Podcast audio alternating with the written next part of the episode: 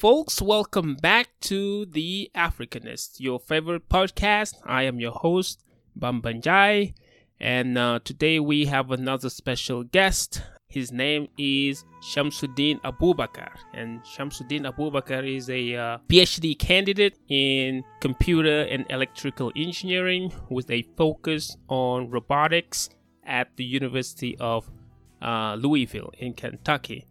But Shamsudeen Abubakar is also one of the initiators of the EndSARS protest in Louisville, Kentucky. So, as you may know, for a few weeks now, there has been a major protest in Nigeria to end the SARS. The SARS is a special unit in the Nigerian police that was created a few years ago to fight against crime, especially kidnapping and, and other you know forms of crimes but since then the unit has been criticized for being corrupt and uh, for not respecting the law that they're supposed to, uh, to, to abide by. To talk about all of that today, um, Abu will, as we call him here, walk us through the meaning of the protest, but also the meaning of this unit or Special Anti Robbery Squad, known as SARS, why it was founded, the importance it has played since its foundation, and the criticism that the Nigerian uh, public uh, have directed towards this special unit. And I think a few weeks ago, actually, it was uh, disbanded by the president of Nigeria, Muhammad Buhari. So, uh, Abu, welcome to the Africanist. Uh, thank you, Wamba. Ah, so SARS, Special Anti Robbery Squad. Right. When and why was this special unit created? Um, so it was first created in 1992.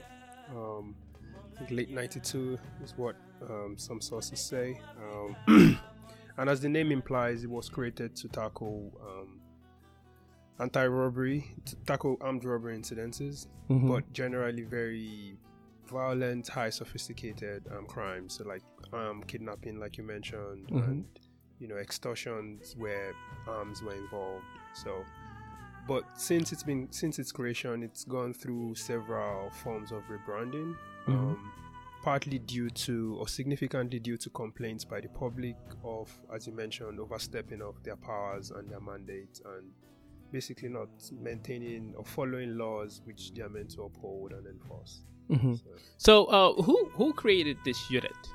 um so it was as a unit of the police force Mhm. in nigeria we have the national police force so as opposed to in america where you kind of have like a state police department Mm-hmm. so it was created by um, nominally i guess the inspector general of police at the time Mm-hmm. as the head of the national Pol- nigerian police force Okay, so it is an it was uh, an integral part of the National Police Force. right Okay. Now you said the unit has been criticized uh, Right. for overstepping uh, the boundaries. So, what are some of the criticisms that uh, Nigerians have formulated towards uh, SARS? Um, yeah, over the years, it's kind of been the same but different. So what I mean by that is there's been oppression of people, like you know, using armed force, using force where it's not necessary. Mhm. So basically, police brutality, Mm-hmm. or actually extrajudicial killings. So Mhm. where you know they suspect someone of something and they shoot the person in the street, um, or they pick the person up from their homes and take them to the station. and The person is never seen from or heard from again. Um, and sometimes some of these people are guilty of some crime, but regardless, that's absolutely not in order. And sometimes it's absolutely innocent people. You know, there's stories of people, you know, going home and, you know, one of the operatives of this unit accosts them and asking questions, and they're like, "You have no right to ask these questions," or even maybe they're answering, but the person doesn't believe them, and they're picked up and never seen again. Mm-hmm. So it's from serious things like that to small things like extorting. So there are people whose electronic devices have been seized for no good reason, and you know they never get those devices again. There are people that have had to, you know, take some of the operators of this division to Mhm. ATM machines to give them cash. Um, Oh, really? So, Like they would arrest someone and ask them to go to ATM machines and Is Right. that what you're saying? Right. Arrest is even a bit more like they might not actually charge you for anything or take you to the station, you know, Mhm. but people just panic about like even following them to the station that they go to let you go, you have to pay some money and sometimes people don't have the cash they ask for and you Mhm. know, so they walk them to an ATM machine or there's been stories of some of them having um a POS device, you know, where like you swipe your card right there, kind of like a teller service. You know? Wow. So it's yeah, it's it's the scope and the methods are very wide ranging Mhm. and just totally, you know. So basically, it it it had become a corruption machine, right? Basically, um, you know, at this point, I think it's important to mention that they they sometimes get in harm's way to you know protect the people, and I Mhm. think this Mhm. is part of where they are they are being emboldened to carry out some of the things they carry because they some of the actions they carry out. So they actually carry guns, and sometimes they actually get in the way of preventing armed robbers from you know attacking a place. Hmm. But I think part of their feeling entitled to use that force against people is I think they feel neglected, underappreciated, you know. So it's almost like Mhm. if the system doesn't reward us for our efforts, we will get what we deserve from the people, and you know. So So, so would you say that these people working for the national police, especially uh, the SARS, are they well taken care of? Are they well paid, well equipped, and, and all of that? absolutely not. Um, Mhm. and that's one of the demands of the protest, the movement to end SARS. Um, there were these demands, and I'm guessing we'll get to that at some point. But that was absolutely one of it to, you know, reform the welfare of police officers in general, Mhm. including you know members of people that were in the SARS unit. Which one of the other requests was for that to be cancelled. But yeah, Okay. All right. So so here, uh, I have a report of Amnesty International uh, that came out uh, a few weeks ago, and here I'm just gonna read a, a few lines from the report, and then uh, I'm gonna ask you to to comment it. Okay. right. Um, so I'm quoting here Amnesty International. Amnesty International and UN bodies have in the past drawn attention to the pervasive use of torture and other abuse by SARS officers. In this report, you have signed your death. Okay, so that was the title of the report. You have signed your death warrant published in 2016.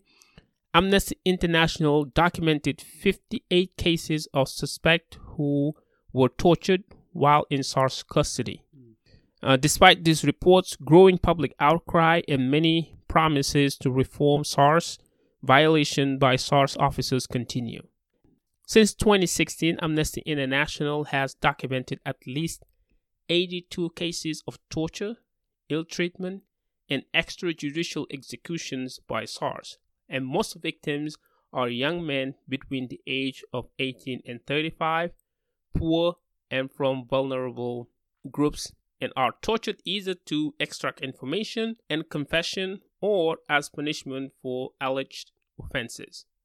And then Amnesty International found that torture is is systematic within SARS. Uh, many SARS stations use designated torture chambers, for instance, uh, special interrogation rooms commonly used for torturing suspects. These are known as the temple, the theater, and are in some cases in charge of an officer known informally as OC torture. Hmm. OC means officer in charge of torture. Right. What do you think of this? What do you make of this?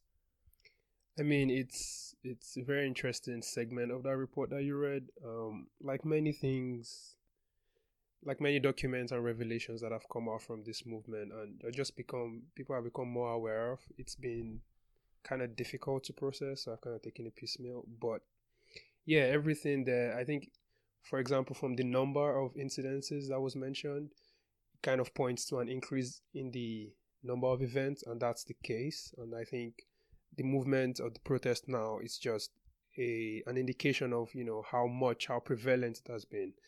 It's been an issue that has existed for a while. Um, but yeah, um, um, for example, the special torture chambers is not something I think existed in '97 when I think that was when one of the first you know protests in some form against SARS first happened. Ninety seven. You know, yeah, I think about around then. Mhm. Um, yeah, but like you know, there was one in 2017, and then there's this one now. I think it was 20, 2019 when the federal government reformed from SARS to FSARS, which is basically a federal SARS kind of thing, Mm-hmm. and um, pointed to some restructuring in the leadership. You know, the reporting is not more like local, but you know, to higher ups. Mhm. And now there's been another restruct like rebranding, as it were, and that's why Nigerians are not accepting that because that's been done severally. And but yeah, the trend of violence has still kind of in, gone up. So yeah, um, you also mentioned some of the methods that I've used. Um, I've heard like you know, it's it's weird because I'm 30 years old, but I've not really had an encounter with the police like directly. You know, while I stayed in Nigeria till I was 24 before I left for the first time. Mhm. But I have, you know, friends. You know, there's this particular guy's story was, you know, he didn't know the name of the room they were in, but someone in the same room in which they were detained got called out and executed at the back. Like they all heard the shot. You know, I saw him the first day he was released, and he just came running to me. I was like, "Show me money," and I was like, bro, what's like, why do I need to? He was like, just show me cash. I've not seen cash for three weeks now. I was like, okay, like this is cash. And I was like, oh yeah, I got, I heard you got picked up by the police. And by the way, his father is a police officer. So this is this is a friend of yours Yes, who like had an childhood friend. encounter with SARS. Absolutely. Mhm. Um, a childhood friend, and he got picked up for, I guess, what you could say is a childhood prank. You know, Childhood prank. but Mm. yeah the the um so he had friends who like you know will kind of kind of meet people that are new to the neighborhood and just Mhm. be like you know what's up who are you and blah and cause so technically he was my immediate younger brother's friend Mm. so i like knew they were kids kind of thing Mhm. and we'd be like yeah yeah i should cut that out and stuff but on this day he wasn't actually part of the people playing the prank Mhm. because they were friends when the SARS came and this is one of the things they do they just pick up everybody that's associated with that person Mhm. and yeah, he was put in this chamber, and he was like, yeah, um, you know, so he started to tell me about. It was almost therapeutic for him, like he needed to tell someone, Yeah. like, almost like confessional, What happened right? Du- while he was there um, during his detention? right. Uh, for again, it was you know he was picked because he's known as an associate of those people, so he didn't even know any details about the incident for which he was picked, you know. Mhm. Um, and yeah, he was like, so in Nigerian movies, sometimes, you know, they show when people go to the cells. I guess you kind of see that on in American movies. Like, you know, there's this hierarchy and there's a boss and stuff. It was like his experience was not like that. Like, it was like people, he came to realize it was like people waiting for their death. Because everybody was just chill and sober in the corner. There was nobody bullying anybody else. Mm.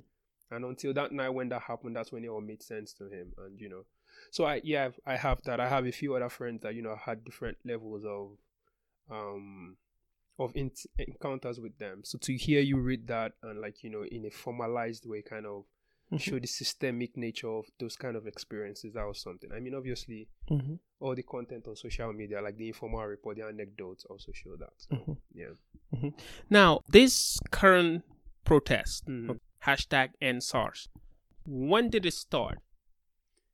Um. So apparently, it was one of the earliest. It's been like many protests. It's kind of like the culmination of efforts by different people. Mhm. Um, there are different social media personalities that have seemed to claim responsibility for it. Um, there are some that have actually distanced themselves from claiming responsibility for starting it. You know, um, because they want it to be known that this is something that affects a lot of Nigerians.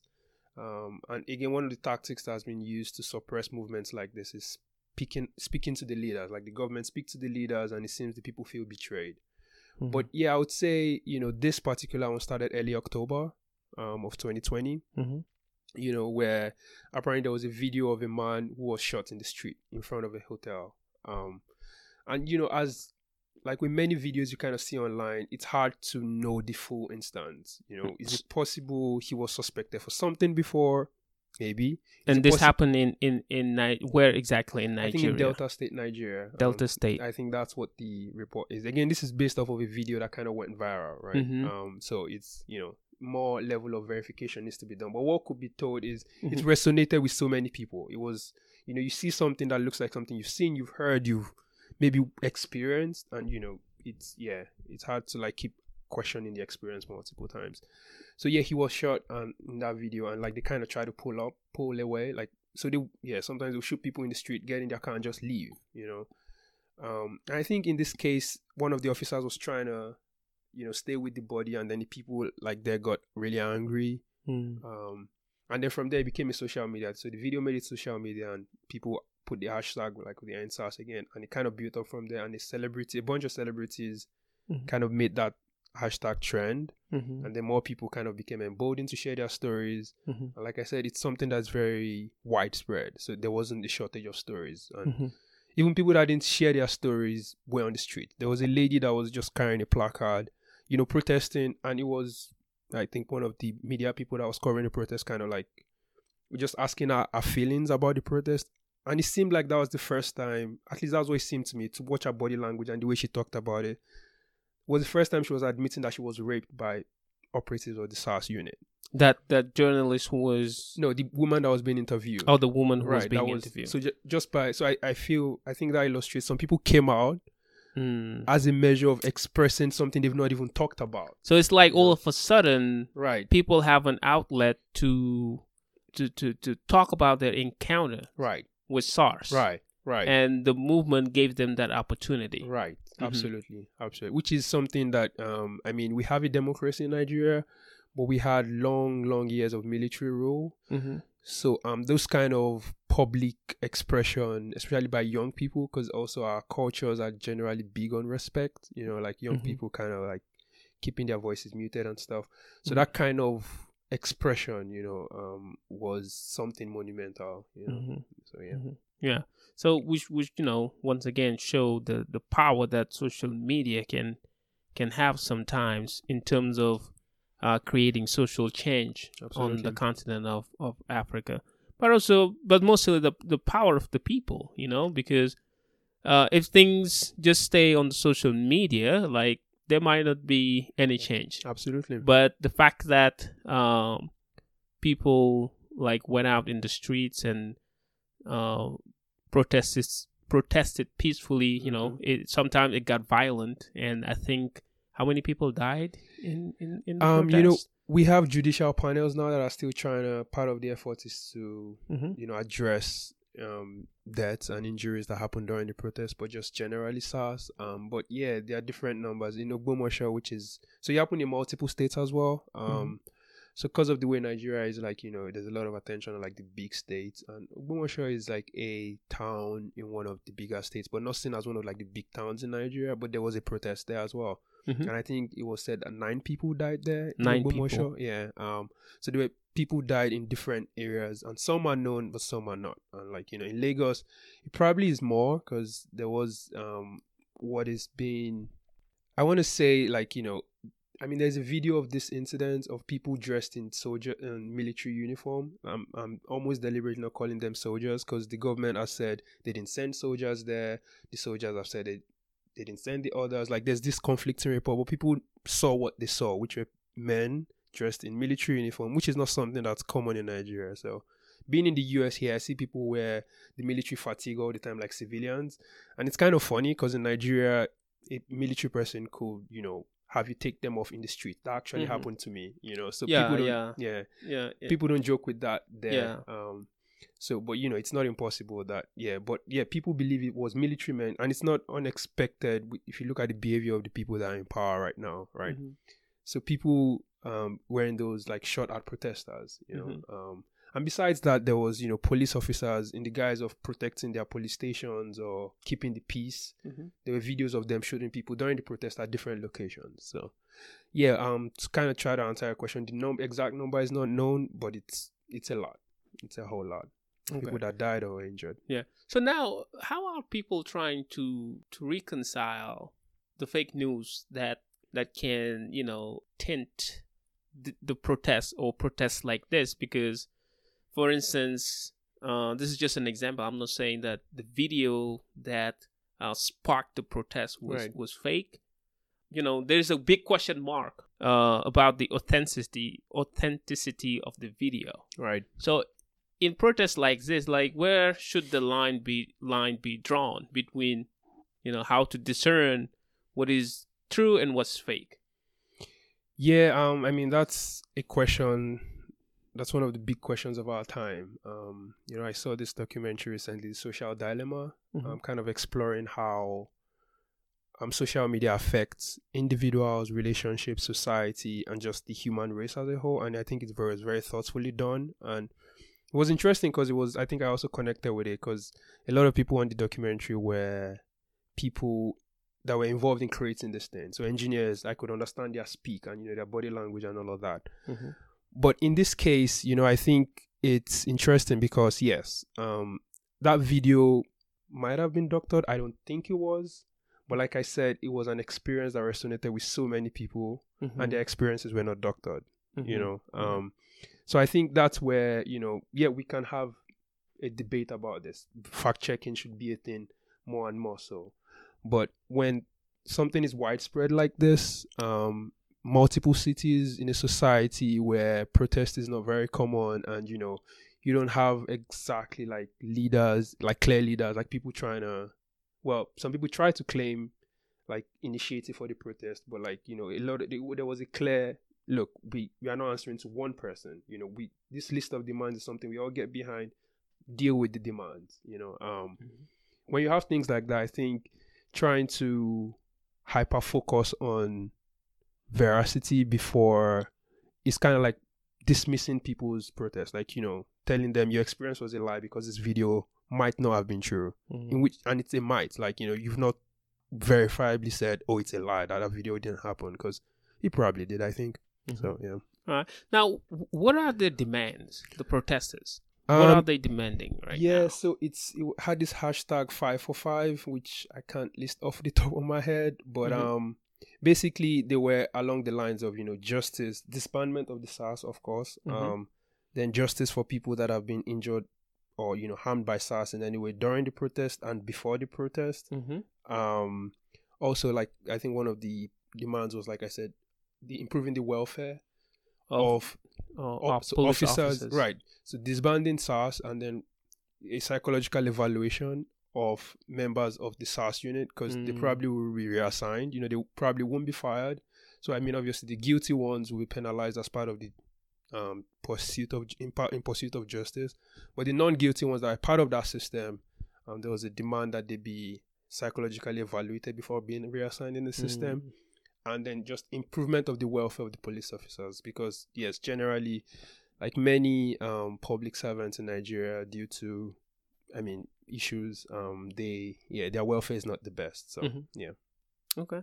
Now, um, what has been done so far um yeah so so far in like terms of the the demands? right um like i mentioned there was a disbandment of SARS so i think this happened like officially around um i think the middle of october Mhm. Um, so like I said, the protest started early October.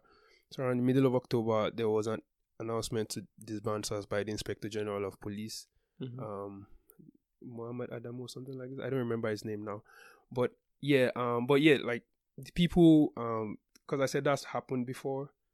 A few, I think, I think a week later or something, another unit was announced in its place, um, Special Weapon and Tactic, Tactics, and you know, Wha- special weapon and tactics, so SWAT, just SWAT, like here. special weapon and tactics. Tactics, yeah. Okay. And almost immediately after there was end SWAT because it's the idea was look, you don't get it. We don't want this unit existing, this special unit we, existing. we don't want the change to be nominal. Right, exactly. we want because with an effective change. and- right. Because okay. that's happened before literally. Like, you know, been the FSARS I mentioned before. Mhm.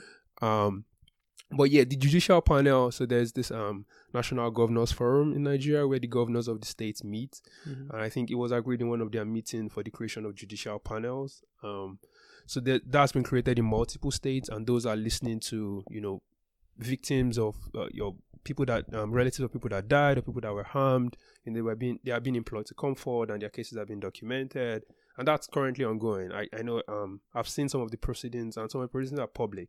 So I've seen some of the proceedings of the judicial panel for Lagos State. Um, so yeah, there you you see people share stories, and it's just you know it's moving. Um, but yeah, it's documented. It's people some people have names because you know maybe in pursuit of looking for a loved ones, they encounter this OC or something, or this inspector general, or this inspector or somewhere, you know. So that's that's also happening. Um, in terms of improving the welfare of police officers, I don't know how much that's happened. There's not been any um, gesture by the g- government, like any tangible gesture in that regard, to the best of my knowledge. But Mhm. yeah, um, but I don't know if this is something you plan to ask. But one big thing that I think has happened is the protest has like raised or started an awareness in a lot of young people um, in Nigeria, and for me, that's you know that's one of the far-reaching impacts of these protests. Um, our culture, like I mentioned, on so many levels is quite big on, you know, young people being knowing their place, kind of thing. Um, I wouldn't.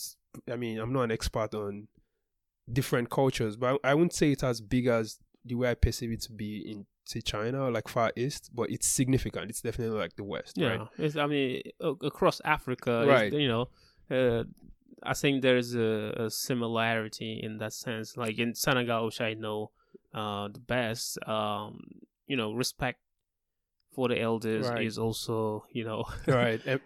is, is a big thing. You Right, know, it's um, yeah. People always you you were raised to respect the elders. Right. Like somebody who has your mom's age, your right.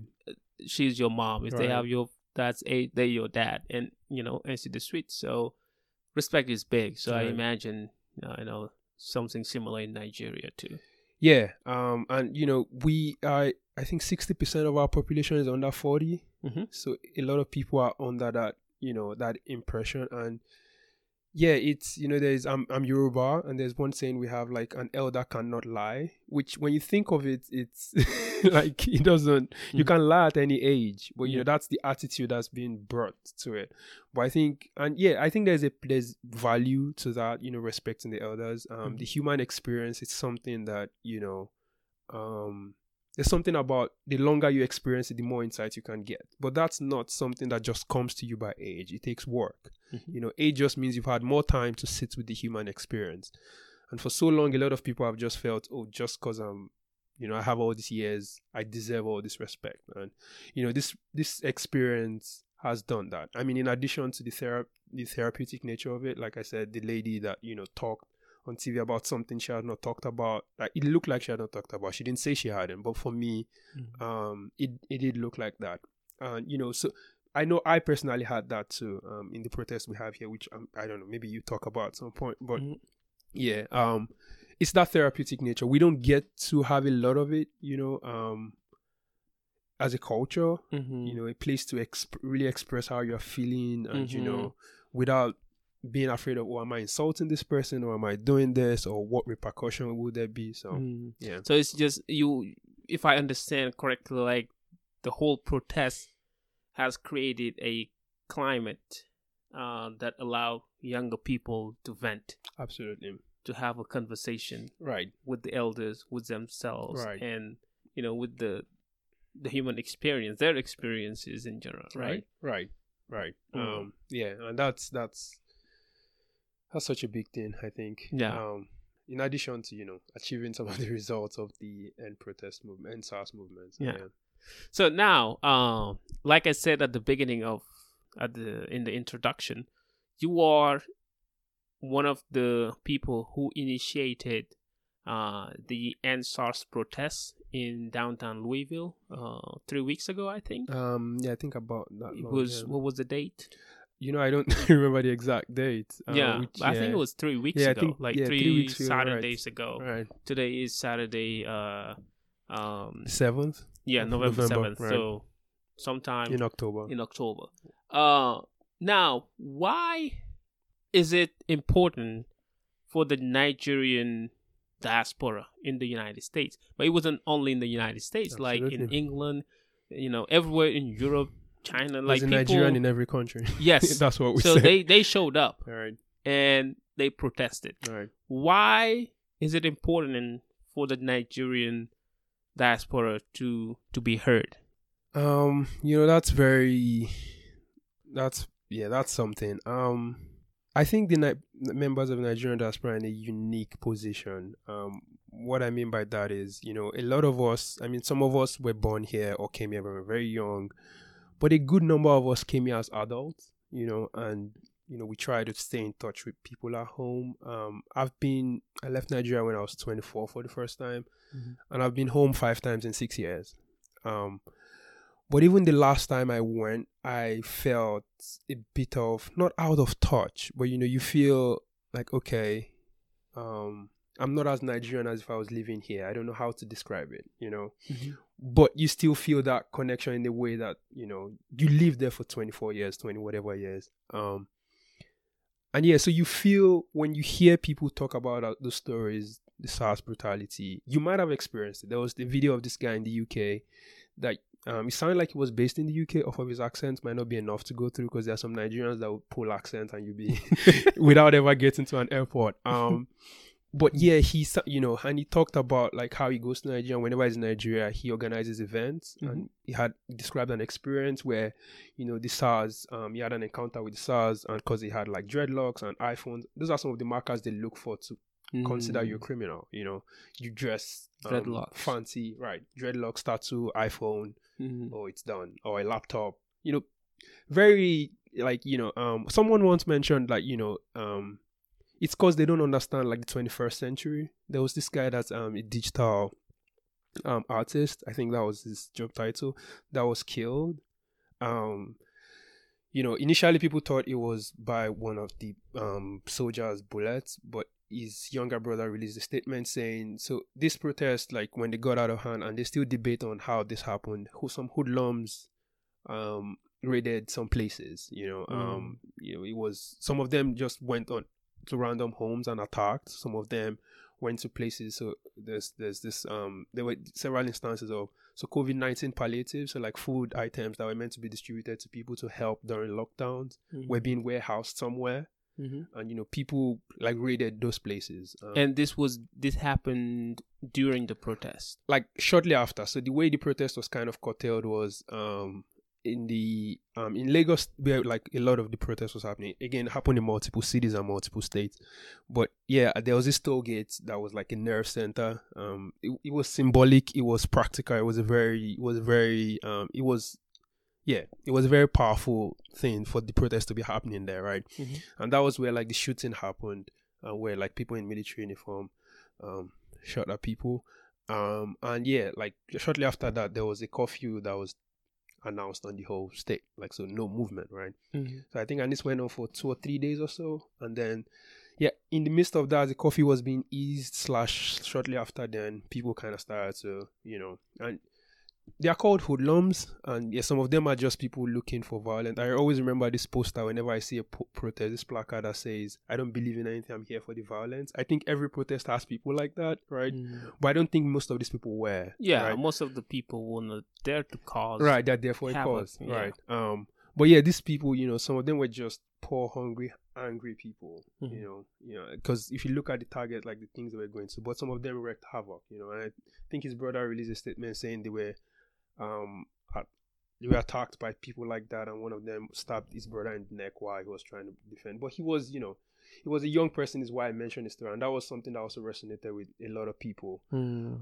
But you know, um, so he's a digital artist. He's young, so even if you're in diaspora, you get you you can relate to that story, you mm-hmm. know. Um, but then also being here, we can protest without that worry about safety, right? Mm-hmm there's also the fact about you know these protests creates like it was a form of solidarity with people back home. Like you know we had one of the slogans here like uh, we might be far away from home, but we day your back, we pin, and it's basically like we're we are solidly behind you. And this is it's more than just the gesture, you know. Um, some huge amounts of money was raised from people in the diaspora through Bitcoin, through foreign currencies to provide ambulances for people that are protesting, you know, that got injured and had to like flee, to provide to support lawyers that were re- releasing people that were being detained. You know, mm-hmm. a lot of Nigerians send money in many ways, but people were donating for this in particular. Mm-hmm. So that was also another way, like the diaspora should But like I also mentioned, um, even that therapeutic nature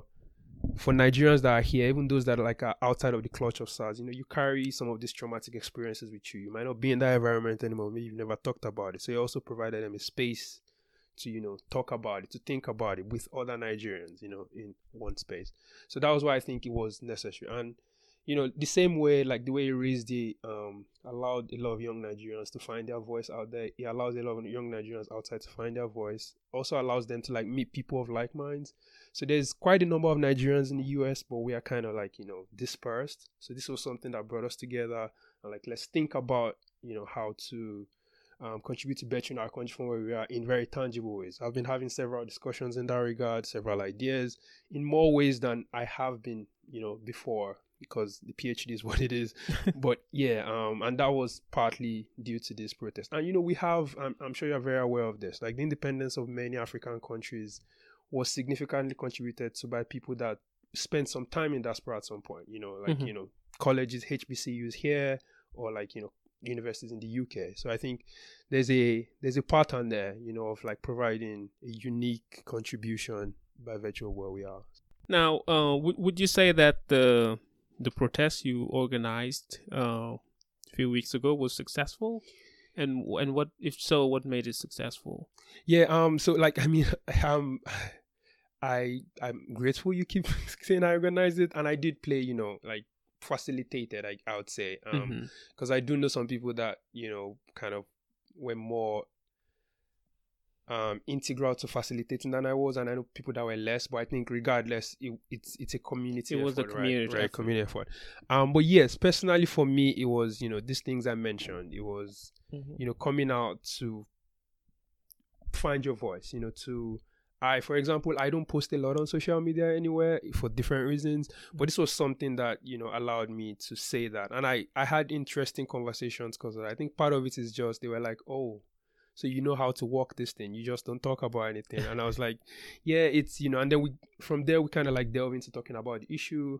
I actually learned about we had um kind of like an extended family friend that lived with us for a while, and I didn't know he had like an encounter with SARS, like, but he saw a video of the protest that I put up Mhm. and like was reaching out to me. I was like, man, yeah, I did have, and I was like, wow. And then we kind of talked through that. So a family member who also right, encountered, who was had an encounter right with SARS. that, and that was from seeing a video of this protest. But um, in addition to things like that, it was like I said, at the protest, I met several people. I met um, a couple of artists that you know are doing like um, conscious art in this regard. Like you know, I talked up to one of them about what is uh, um, a form of art that you can do to make Nigerians feel like Nigeria is not the government. Because that's one thing that, you know, a lot of us, we hear Nigeria and we think the government, like, what has Nigeria done for me? You know, we don't think about that. And for good reason. Like I said, we're under a military dictatorship for, for so long. And the dictatorship's goal is to make you feel like you're an individual. The state is the state. It's you versus, you don't feel like a sense of belonging, you know? Mm. So I think art is one way that um, you can kind of start to awaken that and you know kind of talk to exchange contact details. Um, there was this lady that you know was talked about like having an african community here like different countries but like she she's been in Kentuckiana for a while. Oh, like you know like the, she's nigerian and she was like oh the nigerian community needs to do more and all of that. We exchange contacts we talk so things like that. It provided our venue and then there was a moment there where um, Victory is one of the other person I'll really call like facilitators of this.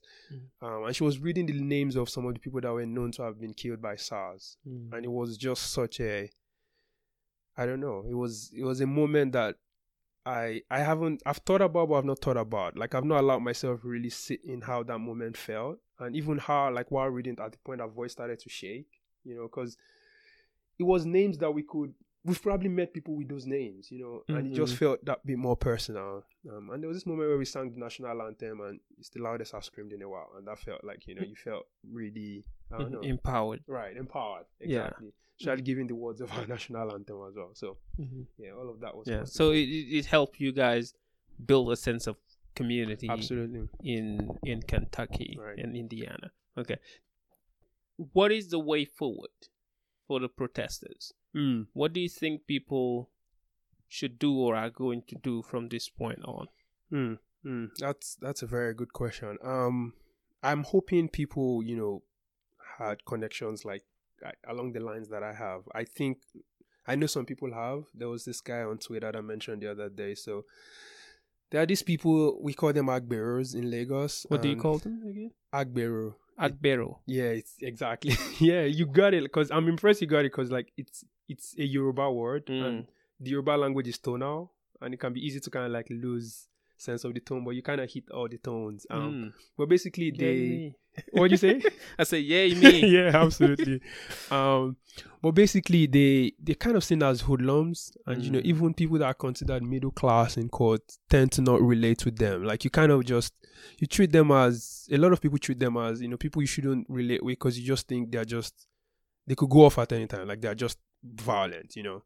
And then this guy tweeted that you know he was driving like this was shortly after the protest and like the Agberos in this area, they usually see him driving. So one thing they do sometimes when they see you like in a decent car, like they will kind of like hey, like hail you in hopes of you giving them money.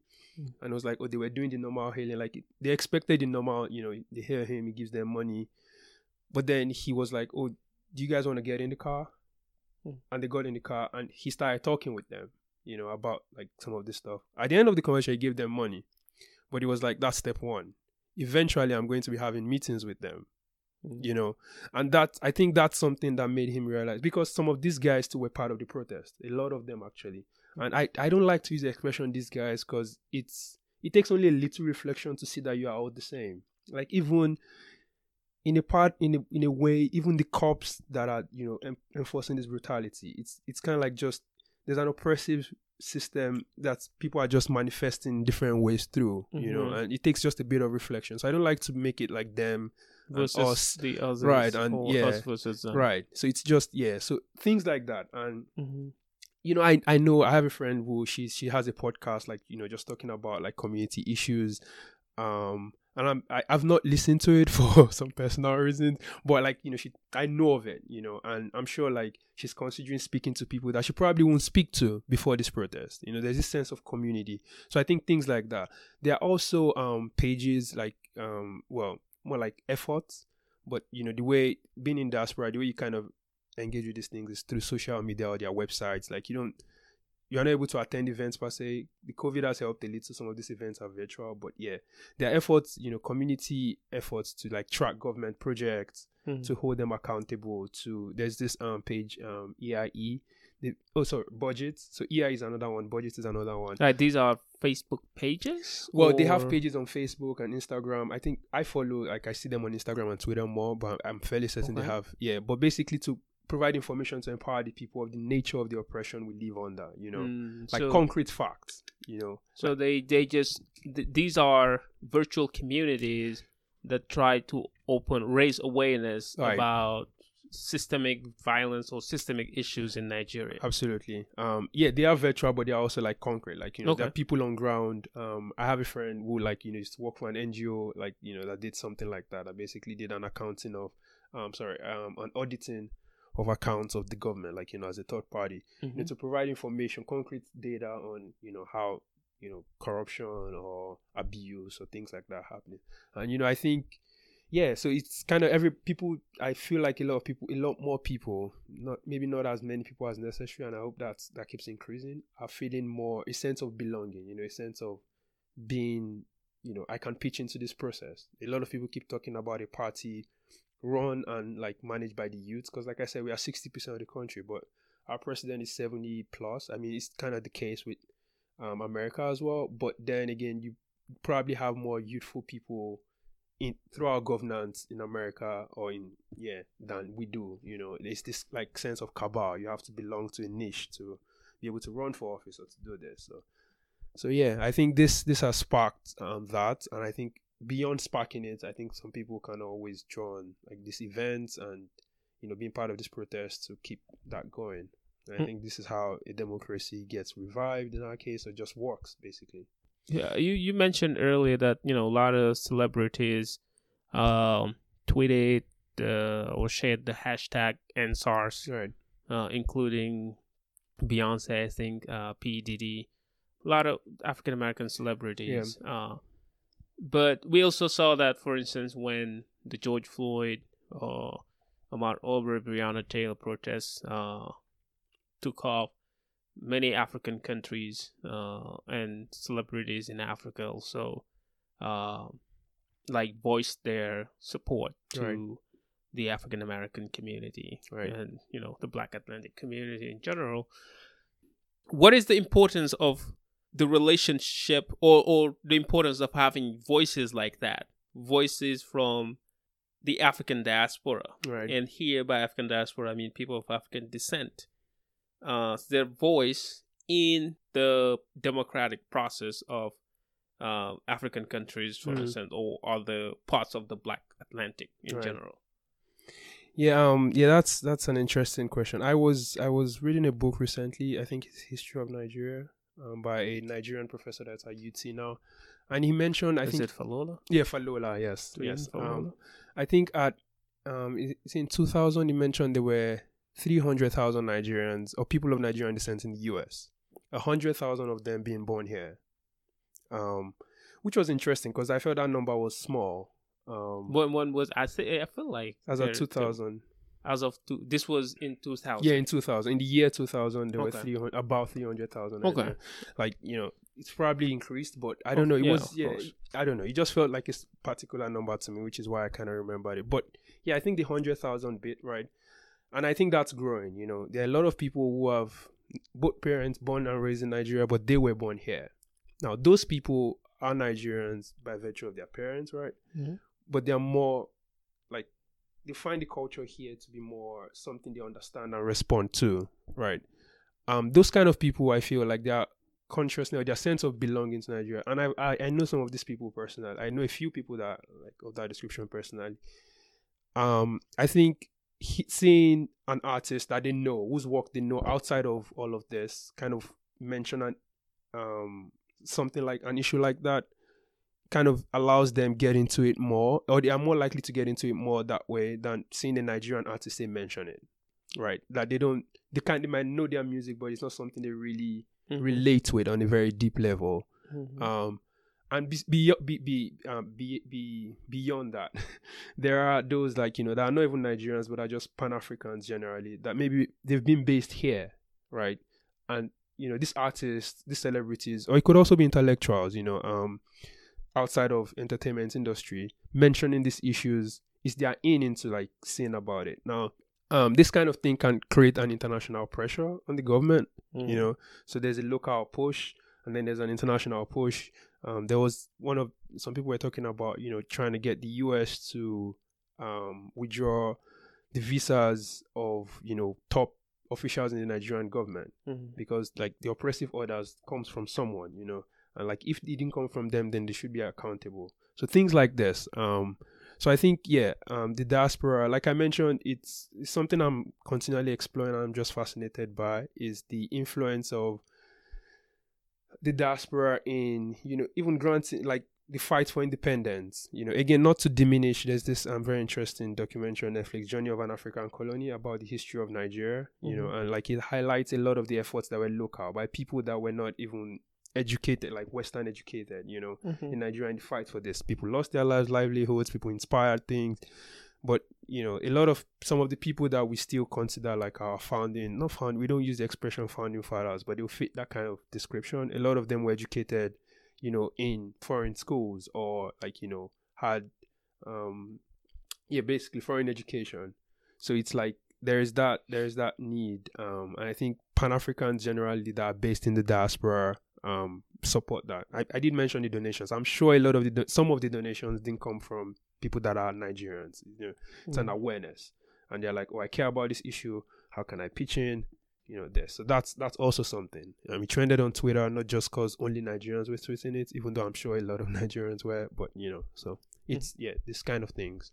Um, is it wa- is ways that people in the diaspora, Pan Africans in the diaspora, can contribute to the cause. Mhm. So, uh, usually before I part ways with my guests, I ask them, you know, lighter questions. Uh, number one question being uh, top three novels you've you've read. Ooh.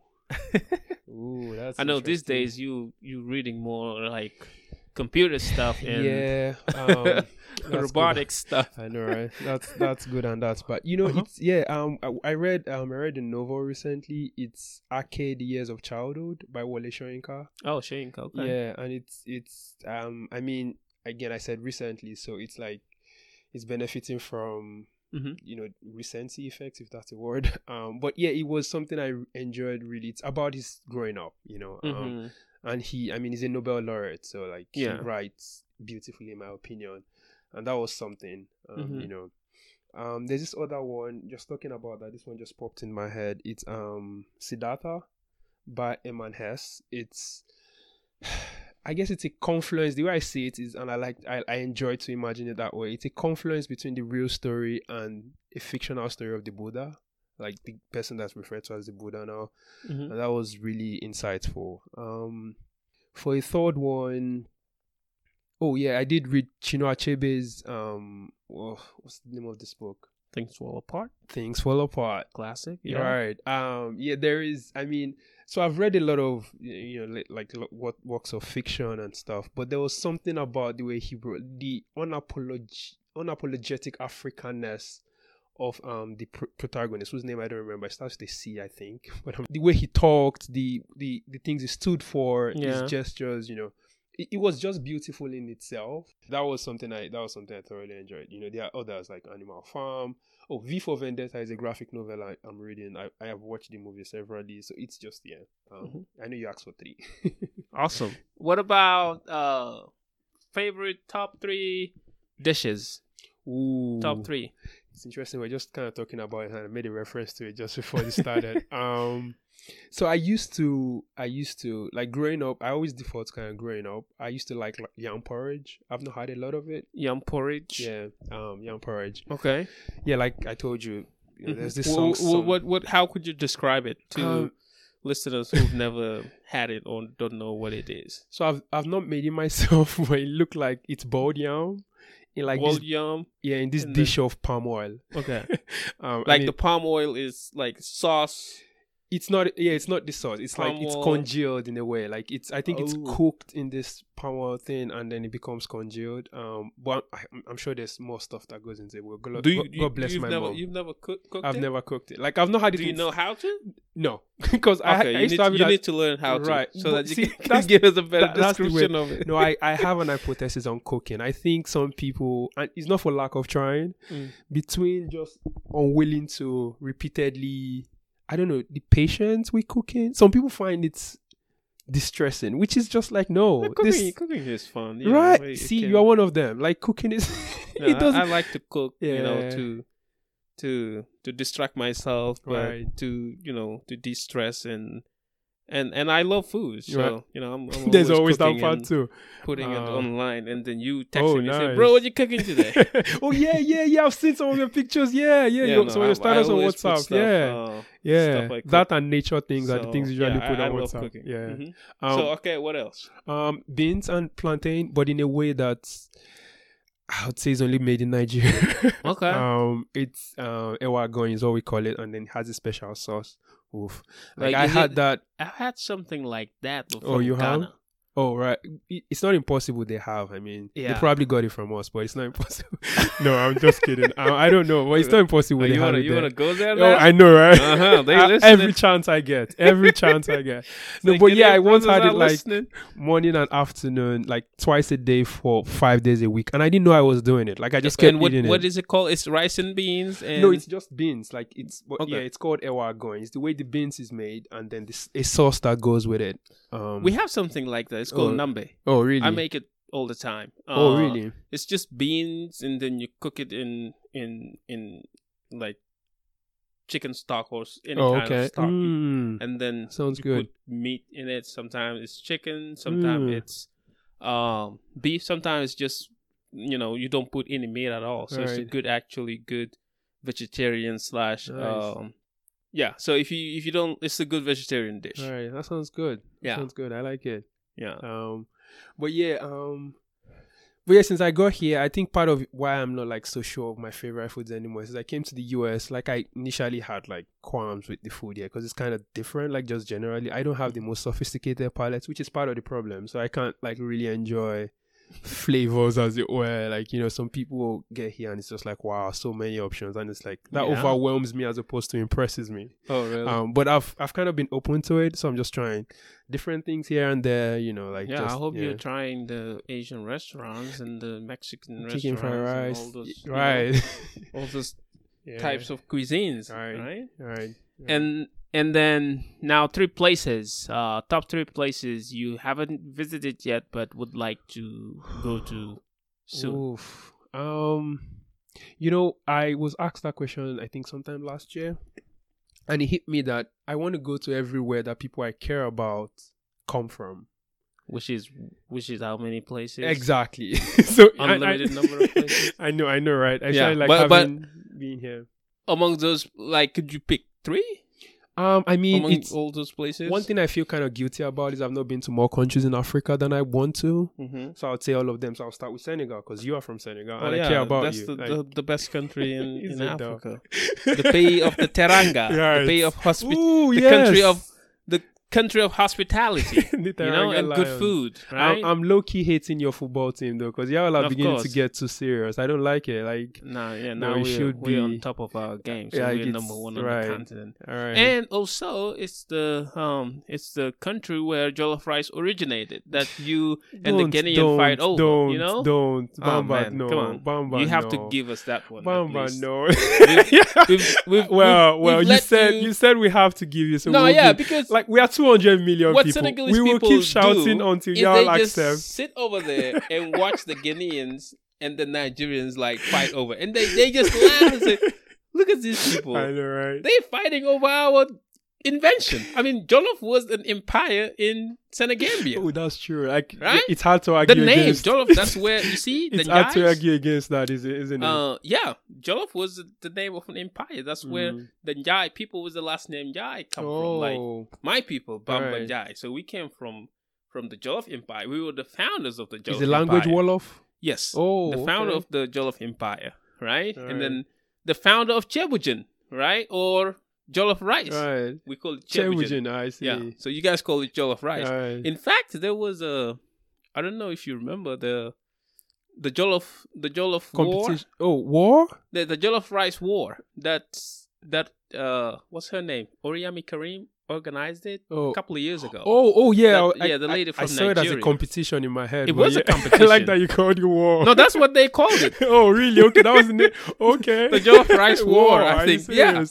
and you know there was and Senegal did Nigeria, not win. Ghana, Gambia won. Wow. Okay. So which is Senegal? Senegambia, So, you know, yeah. Senegambia So, won. I yeah. just say Senegambia, and that's what they Yeah, made literally, yeah. Oh, nice. and Chebujan won. Yeah. So You know the crazy thing, Mamba? I've Mm. not had any other jollof, and I think I will not, but that does not preclude me from shitting on every other jollof. like I'm going to keep shitting on it, even though I've not. Like that, this is just this is how logical I'm. I'm willing to be on this topic. Okay. So Senegal, yes, right. I think you should you should go to Senegal yeah, for yeah. real. Um, I have a friend who's been, and like she said, really nice things. So yeah, um, she's Yeah. been to several countries in Africa. and of course, you go there, you have a place to stay. No, So, thank you, thank you. uh-huh. Yeah, um, but yeah, it's it's it's Senegal, it's Ghana. I've not been to Ghana. I'd like to go to Ghana. Um, that's gonna be interesting when you go. You I- better not talk about yeah. I'm, I'm just yeah, I'm just gonna keep quiet the whole time until I leave. Like you know, so Mhm. th- the only reason I'm going is to like get more ammunition to be able to you know, that's that's the only reason I'm going. Um, but yeah, like South Africa, East Africa. I, you know, I got here to the US and realized how little I know about East Africa. Because yeah, you you know, you introduce yourself to some people and you know these people I'm talking about. Mhm. Uh, like, oh, I'm from Nigeria, and they go, oh, do you have you been to Kenya? Do you? know? And I'm like, all I know is the capital far is. Nairobi and the president is Kenyatta. Like, just just leave me alone. um, Yeah. But yeah, I want I want to go, and like you know, there's a few, there's a lot of Nigerians kind of like going there. Um, I think Mhm. yeah, I think that's something I think a lot more Nigerians should consider. And I understand the economic conditions, but there's something about traveling, and you know, even if it's somewhere close to you that you've not been to, you know, Mhm. like just go experience people that live daily on it different. But Yeah. yeah, um, in terms of that, like you know, I've been to Saudi Arabia, and people ask me how has it been, and I'm like interesting. Mhm. And people ask me how is it to be in Louisville, and I say interesting. I think I just kind of tend How to many how many how many years uh, did you live in Saudi Arabia? two years. Two Um, years. Yeah. Was- Okay. Yeah. Um. So like it, I think I just tend to just immer. I try to at least immerse myself wherever I am, and you know, not have a preconcept. It's nice to see some sights, but you know, I think if you are willing, there is always something everywhere. Um, Mhm. to, to see and be, but yeah, like places where my friends come, I feel like it will unlock things about them that will just be like, wow, and you know, you connect to them even more. Mhm. So yeah, that's that's something. Yeah, Yeah. No, I'll say just you know start with Senegal and and maybe don't go anywhere else. yeah, yeah, just just fine. You will love it so much that you know uh, you might not find it necessary to go to other places. Right. All right. Well, I will thank you very much. Uh, this was a pleasure to um invite you to uh, the show, The Africanist, Mhm. and um, I hope that we uh, you'll come back at some point. You know, to talk about like your research, Right. robotics, and computer engineering, all of that, That would be fun. and how it relates to the African continent. You know, Mhm, because mhm. right now there is there is the boom Right. uh, of technology or and, and startups uh, in Africa coming up from uh, you know everywhere. Or it, it would be nice to talk to you about some of this stuff. Right. You know, Right. yeah. Well, thank you very I much. forward to it. Thank you. All right. And uh, so that was it. Uh, thank you guys for tuning in as usual to the Africanist. And um, we'll talk to you next time with another special guest. So thank you and have a good one. Le ciel tombait. Luttons pour la paix. Kon jàmmu Afrika moom lay ñaan. Man de jàmmu Afrika mooy suñu.